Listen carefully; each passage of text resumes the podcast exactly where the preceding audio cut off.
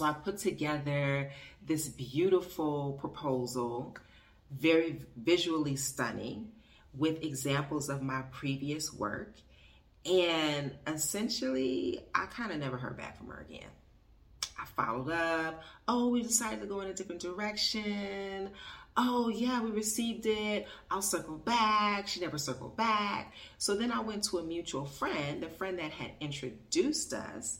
And I said, Hey, you know, did I charge too much for that? She was like, Nah, these are rich women. If anything, you should have charged more.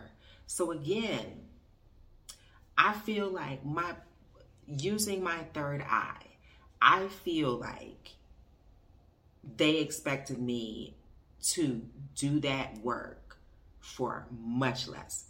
I guarantee you, if my price was low, low, low, I would still be doing work for that company.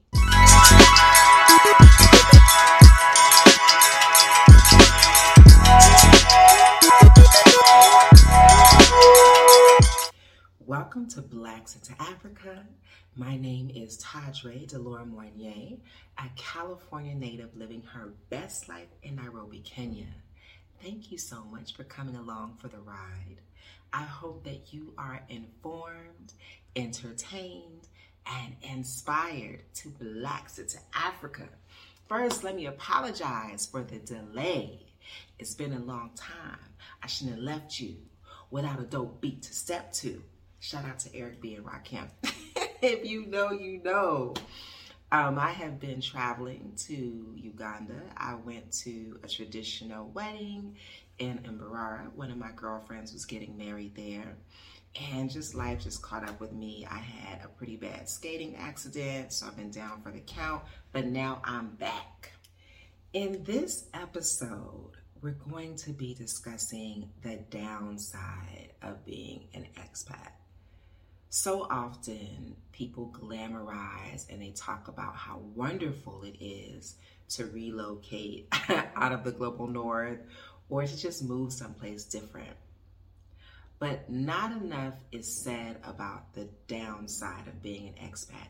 And while overall, I would definitely say that living abroad, leaving the United States permanently, has been one of the best decisions I've ever made in my life, particularly coming to Nairobi, Kenya.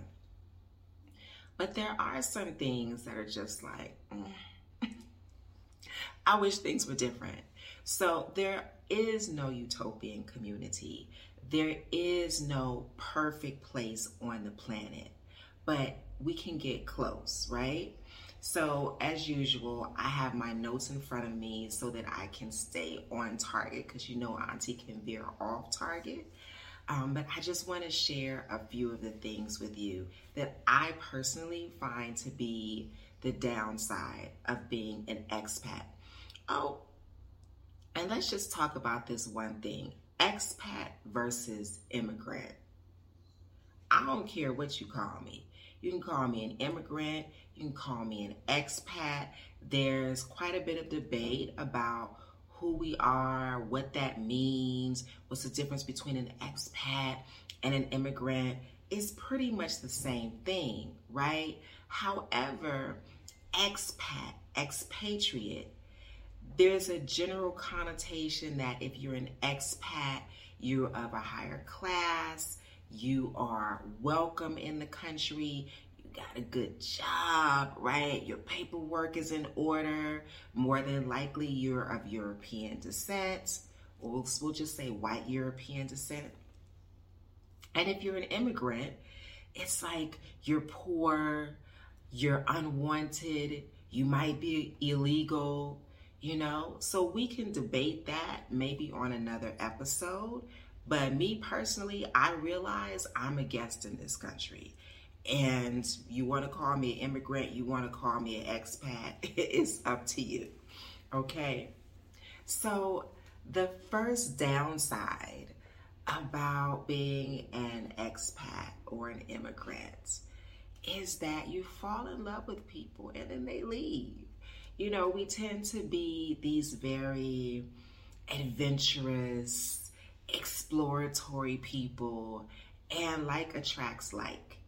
And so then you meet these other adventurous, exploratory individuals and you fall in love with them. And I mean like platonic relationships, romantic relationships, whatever it may be. You spend a lot of time with them, you get to know them, and then they be out on the next journey, the next adventure. and I'm like, I'm so happy for you because you moving you're moving on with your life and you're continuing in this path of exploration. But I'm sad because I'm going to miss you. So I would say that that's probably the number one downfall. I actually read that on someone's blog and they were exactly right. And, you know, being away from your tribe, your friends, and your family, it becomes important because we are social beings to establish a new tribe. So you establish a new tribe and you moving around the country together and you're sharing in similar experiences and then they be like, y'all, deuces.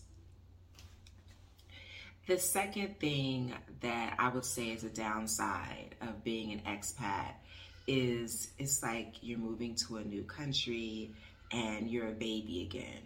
And if you're someone that likes change, and I do like change, I like adventure, that can also be an upside because everything is new, everything is fresh, and you're you're in the present, right?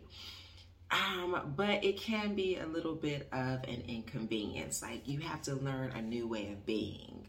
You have to figure out, you know, who your service providers are going to be, what the best products are. And it's something like when you grow up in the same place, you always know like Tide or All is your favorite detergent. You know, this is going to be your, you know, Jergens or whatever you use is your favorite skincare whatever your favorite uh, hair care product is. When you come to a new country, like I had to Google what's the best toilet paper in Kenya. And you know, the product that came as up as number one, like I wasn't really feeling it. These are just inconveniences, you know, figuring out um, which way to cross the street or which way to look first before you cross the street in Kenya, you got to look right first. You know, which side of the road to drive on, who you can trust. In the previous episodes, I talked about, you know, uh, the things that annoy me about Kenya. And, you know, I focused on these fundis, these service providers or carpenters who really be trying to get over at every turn. If I was at home, I would have been figured that out because I probably would have gone to the fundi that my parents had gone to or my friends had gone to. But when you're establishing new friends and some of those friends are not from the place, you're kind of at a disadvantage. Um, learning how things are done, right? In the States, every state has a different process for securing housing, real estate, whether you're buying or you're renting. The same in Kenya, so, and Zanzibar for that matter. So I lived in Zanzibar and you know, you had to, they wanted you to pay like six months rent up front, which explains why a lot of people just live in really I would say, squalid conditions, on top of the fact that the structures in Zanzibar are typically very old. So when I first got this place, I recall they needed a reference. And I don't ever recall having to give a reference to move into any place in the States, um, whether I was renting or buying. Um, what else? Yeah, and then I think they wanted like first, last, and then current, which is not bad, you know? But then one of the shockers for me was that when you move into a new place, right, and you're renting, you got to put in all the appliances, the drapes, the light fixtures, which in most parts of the US, that is not something you have to do. So I had to get new drapes, I had to get light fixtures, I have to buy a refrigerator, I had to buy a stove. And even when I replaced one of the light fixtures, I was not reimbursed for it. so that was a shock. So just learning how things get done. Um, and then people talk about Kenya being really corrupt. I think, I don't think Kenya is an anomaly. There's a lot of corruption in states. It's just not, maybe we're more used to it. Maybe it's not as in your face. Like we don't just give the police money. It's not expected that when we get stopped, we just give the police money. I would say in East Africa in general, you, when you're stopped, that's the that's the reason why you're being stopped. that, that's the reason you're being stopped for a bribe, you know? So again, learning how things get done, um, knowing where to shop for things, right? So uh, there's a lot of supermarkets here in Kenya, and you know, Naivas, Chandarana, um, Carrefour, figuring out like what's your favorite place. Since I have lived abroad for several years and shopped at the most amazing markets, I prefer a smaller market. So I prefer Chandarana, which is kind of similar to Trader Joe's in the US. It's a small market. And I like going where people know me, you know, where people recognize me, where, you know, just seeing familiar faces. And I recall listening to this podcast, and they were saying that, you know, the richness of your life is really not so much defined by your family, but really the people that you encounter every day. So, the relationships you have with your guard, with your bartender, with your hairstylist, you know, with the people that you see at the metro stop, etc., etc. Um, and then, you know, for me, like living in a place where the price is not on the products, okay, all the time. Not knowing what the price of something should be, that's definitely a downside. Because, for instance, these braids, I think it's just five little braids here with extensions and beads. I went to Kenyatta Market, which is a place in Nairobi that's known for its magnificent braiders. You will never come out of Kenyatta Market looking like you've been set up, okay?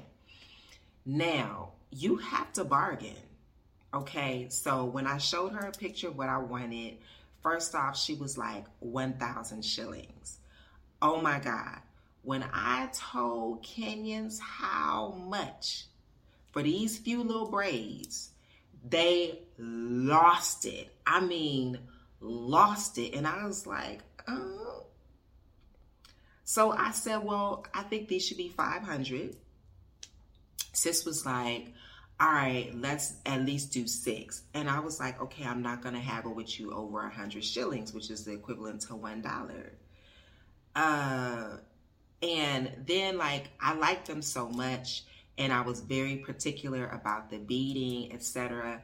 I ended up just giving her a, a, thousand shillings, one GP, which is the equivalent to about eight US dollars. For the average Kenyan, that is too much. Like the kids that I work with at the skate park, they was like, you should have paid a hundred shillings for that. That's less than a dollar. But I do think that there are levels, right? Because if I go to Spritz Salon, which is a higher end salon, you know, I'm going to pay more. If I go to Kenyatta Market, I should pay a little bit less. However, coming from the United States, where people are paying $250 to $2,000 for some braids, for some temporary lock extensions, eight dollars, like I feel like I'm winning. so I guess I went winning and Kamene at Kamene, yes, Kamene at Kenyatta Market, she winning too. So negotiating those prices, not really knowing what the prices are, and I want to pay the local price most of the time. At the same time, I'm not going to haggle with you over 50 shillings, over 100 shillings. I just kind of want to get in and out. I think that that's one of the signature characteristics of Americans. We like convenience. We we like to do things real quick. And the patience that is required to negotiate. I don't always have the patience for that. Then number 3, I touched on this a little bit. Being away from loved ones. For a lot of people that would probably be number 1 I'm an only child. I'm my mother's only child. Let me clarify that. I do have a half sister on my father's side. And I'm also an introvert that can be an extrovert. So this thing is not too tough for me. I also come from a really small family. My girls, though, like my home girls, that has been tough you know, because you move someplace new, it's beautiful, you're experiencing all these wonderful things, and the only person you can or person you can share it with is yourself. Um, the only person you can really talk to about is really with yourself. You can only describe it to other people. And so, you know, spending quality time with people who understand me, who know me, we have history. It's been tough being away from them. Um, but again, as I spoke about in number one, falling in love with transient people and then they leave, um, you know, you build your own tribe. And I can say that I do have a tribe of women here in Nairobi that I consider to be really cool friends, and we can vibe on multiple levels. But you know, you got to make new friends. You got to build trust with new people. You have to find your tribe. You know, the building trust with new people is interesting because I'll meet people who, you know, let's say they're Kenyan and, you know, they think I'm cool, but I'm being auditioned, you know, to see like how cool am I? Can I introduce you to my tribe? Will you be a good fit in my tribe? Like I experienced that a lot, particularly in Uganda. Zanzibar was a bit tough in terms of finding my tribe because, to be perfectly honest with you, um, the white North Americans, white Europeans, they really wasn't trying to fuck with me they were curious about me, but they weren't trying to fuck with me like that.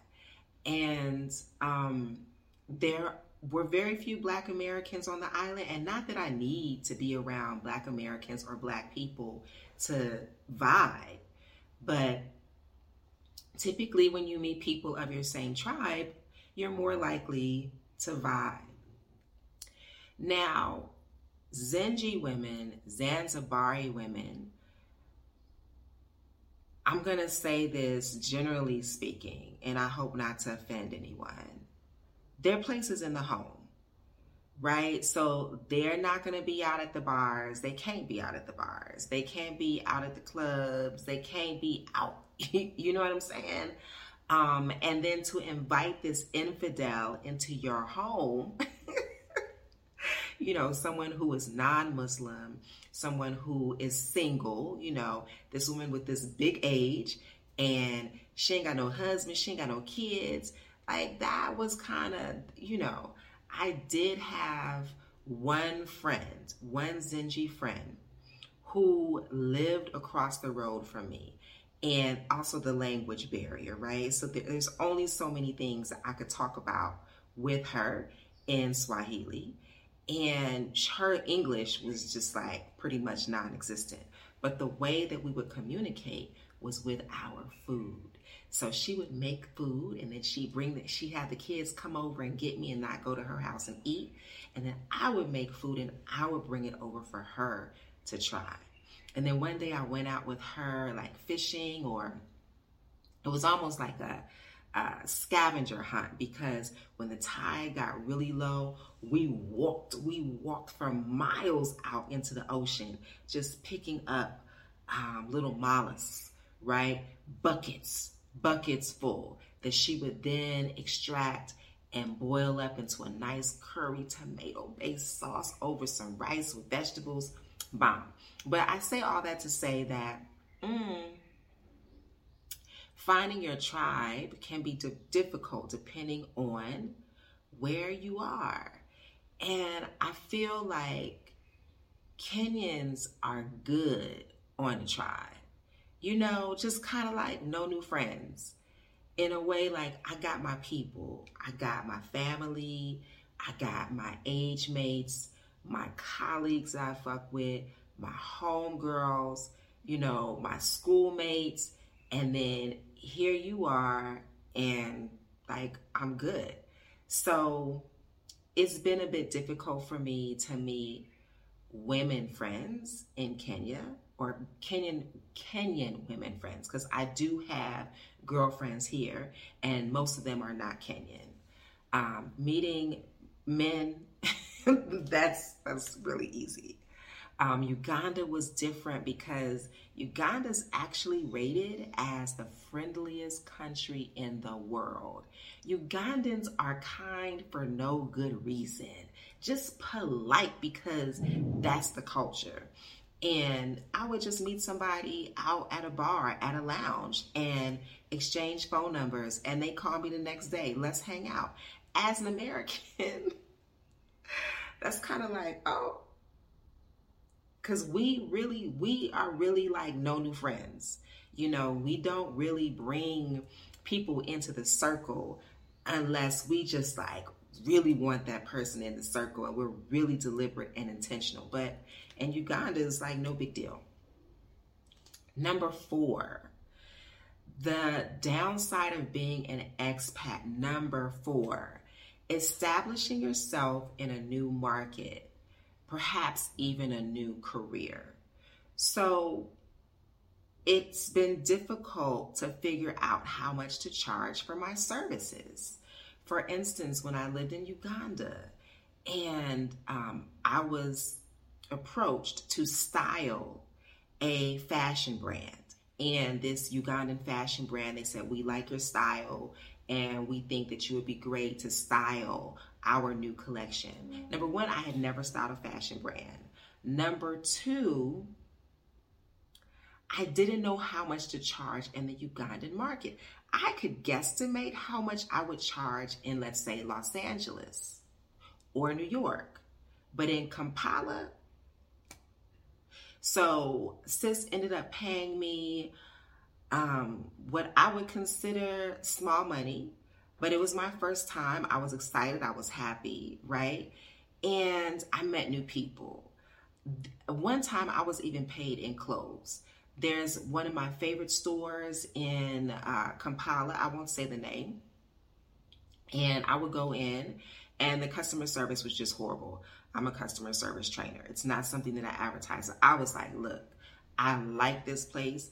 I want sis to win and we got to do something about this customer service. And so she was like, okay, cool.